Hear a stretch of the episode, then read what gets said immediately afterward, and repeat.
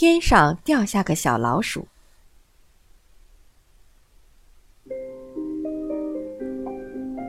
那天早上，小老鼠索菲一边走出他家的洞门，一边对妈妈说：“妈妈，我已经长大了，要自己去找东西吃。”“小心点儿。”妈妈叮嘱他。“知道了，知道了。”索菲答应道。说着，他就蹦蹦跳跳地来到了大牧场上。不过他并没有在蒲公英下和苜蓿丛里东躲西藏，而是在大牧场上飞一样的奔跑，无忧无虑地又蹦又跳。索菲当然没有想到，小鹰比拉正在天空上监视着他的一举一动呢。突然，比拉猛地扑到了索菲的身上，索菲来不及喊叫，咔！比拉已经狠狠地把他抓了起来。不过索菲的运气还算不错，比拉太年轻，还不知道如何杀死猎物，所以索菲还活着。他看着田野在身下呼呼地掠过，心想：这下完了。不过他突然发现自己的脑袋还能动，于是就把脖子伸长了些，也许还能……呀，成功了！他的尖牙咬住了比拉的脚爪，比拉一惊，松开了爪子。索菲四脚乱蹬，像块小石子一样从天上呼呼地掉了下来。索菲抓住一根树枝，然后又抓住一只，再抓住一只，最后掉到草地上昏了过去。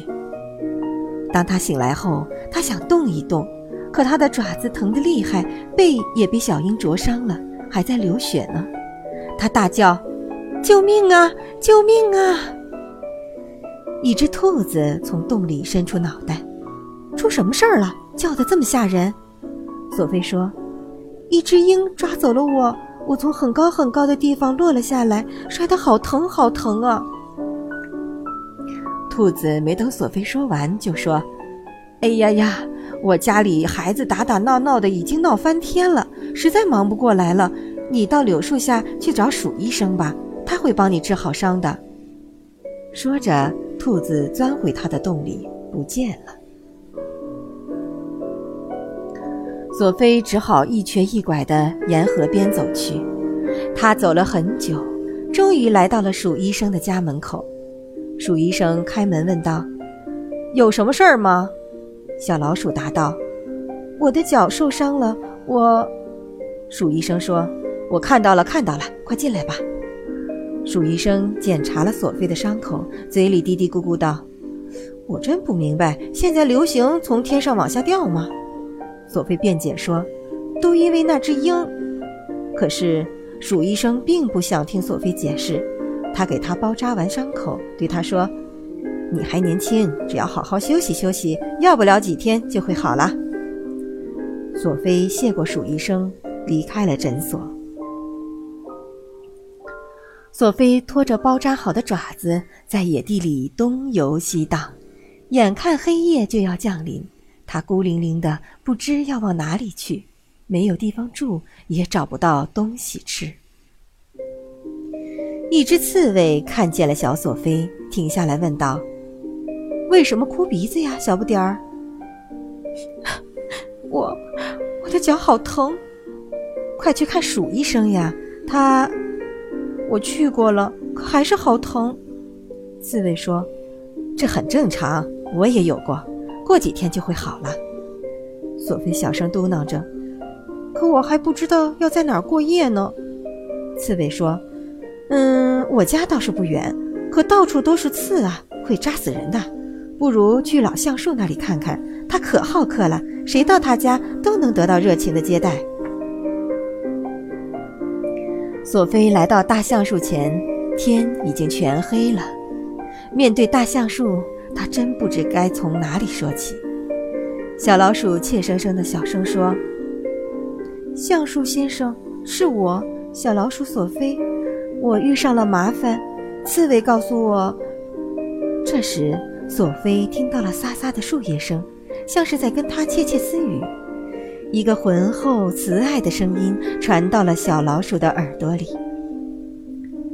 可怜的小索菲，真是抱歉，我的树干上已经刻满。12只松鼠正住在我的树洞里，最上面一个是喜鹊窝，2楼还有猫头鹰一家。可是等等，对了，你可以睡在我树干的苔藓上，我会让你舒舒服服地睡上一觉的。到了明天，一切都会好起来的。第二天醒来后，索菲感到好多了。她谢过大橡树，重又开始赶路。可这时她的肚子已经饿得咕咕叫了。在灌木丛拐弯的地方，索菲看到了背着个大袋子的田鼠先生。索菲说：“您好，田鼠先生，我是小老鼠索菲，我好饿，请问您有吃的东西吗？”田鼠先生答道：“真对不起，我家的孩子太多了，眼下真没有多余的东西可以给你。”说着他走了，显得非常的烦恼和沮丧。可他背上的大袋子有点破了，索菲看到从袋子里掉出了一些麦粒，就跟在后面捡起麦粒吃了起来。田鼠先生转过身来看到了，就说：“看来你真的饿坏了，你就顺着我走过的路往前走，把我掉下的麦粒都吃了吧。当然，我还可以把我袋子里的再给你一点儿。”索菲嚼着麦粒，渐渐填饱了肚子。她捡了一颗，又捡了一颗，一下子撞到了一只麻雀身上。原来麻雀也在啄食田鼠撒下的麦粒呢。索菲问道：“你也好饿好饿吧？”麻雀含着一嘴巴的麦粒，话都说不清了，说道：“是啊，味道真不赖呢。”索菲说：“好吧，那我就不吃了。不过您能不能帮个忙，告诉我宗新牧场在什么地方？”就在附近了，你顺着田鼠的脚印，踩着青草，沿着水边，很快就能到了。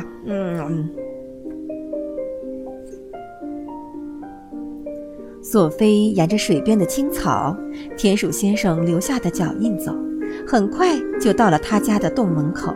“妈妈，是我回来了。”妈妈看到小索菲安全地回到家，高兴地抱着女儿转起了圈圈，母女俩沉浸在重逢的喜悦中。索菲狼吞虎咽地吃了晚餐，晚上当她躺在自己温暖的小床上，她又开始思念起他们，告诉她鼠医生家的兔子阿姨，给他治伤的鼠医生，送他去橡树那里休息的刺猬大叔，给他温暖的老橡树爷爷，送他麦粒吃的田鼠先生，还有给他指路的麻雀姐姐。在黑暗中，他轻轻地对他们说：“谢谢，谢谢你们了，祝你们晚安。”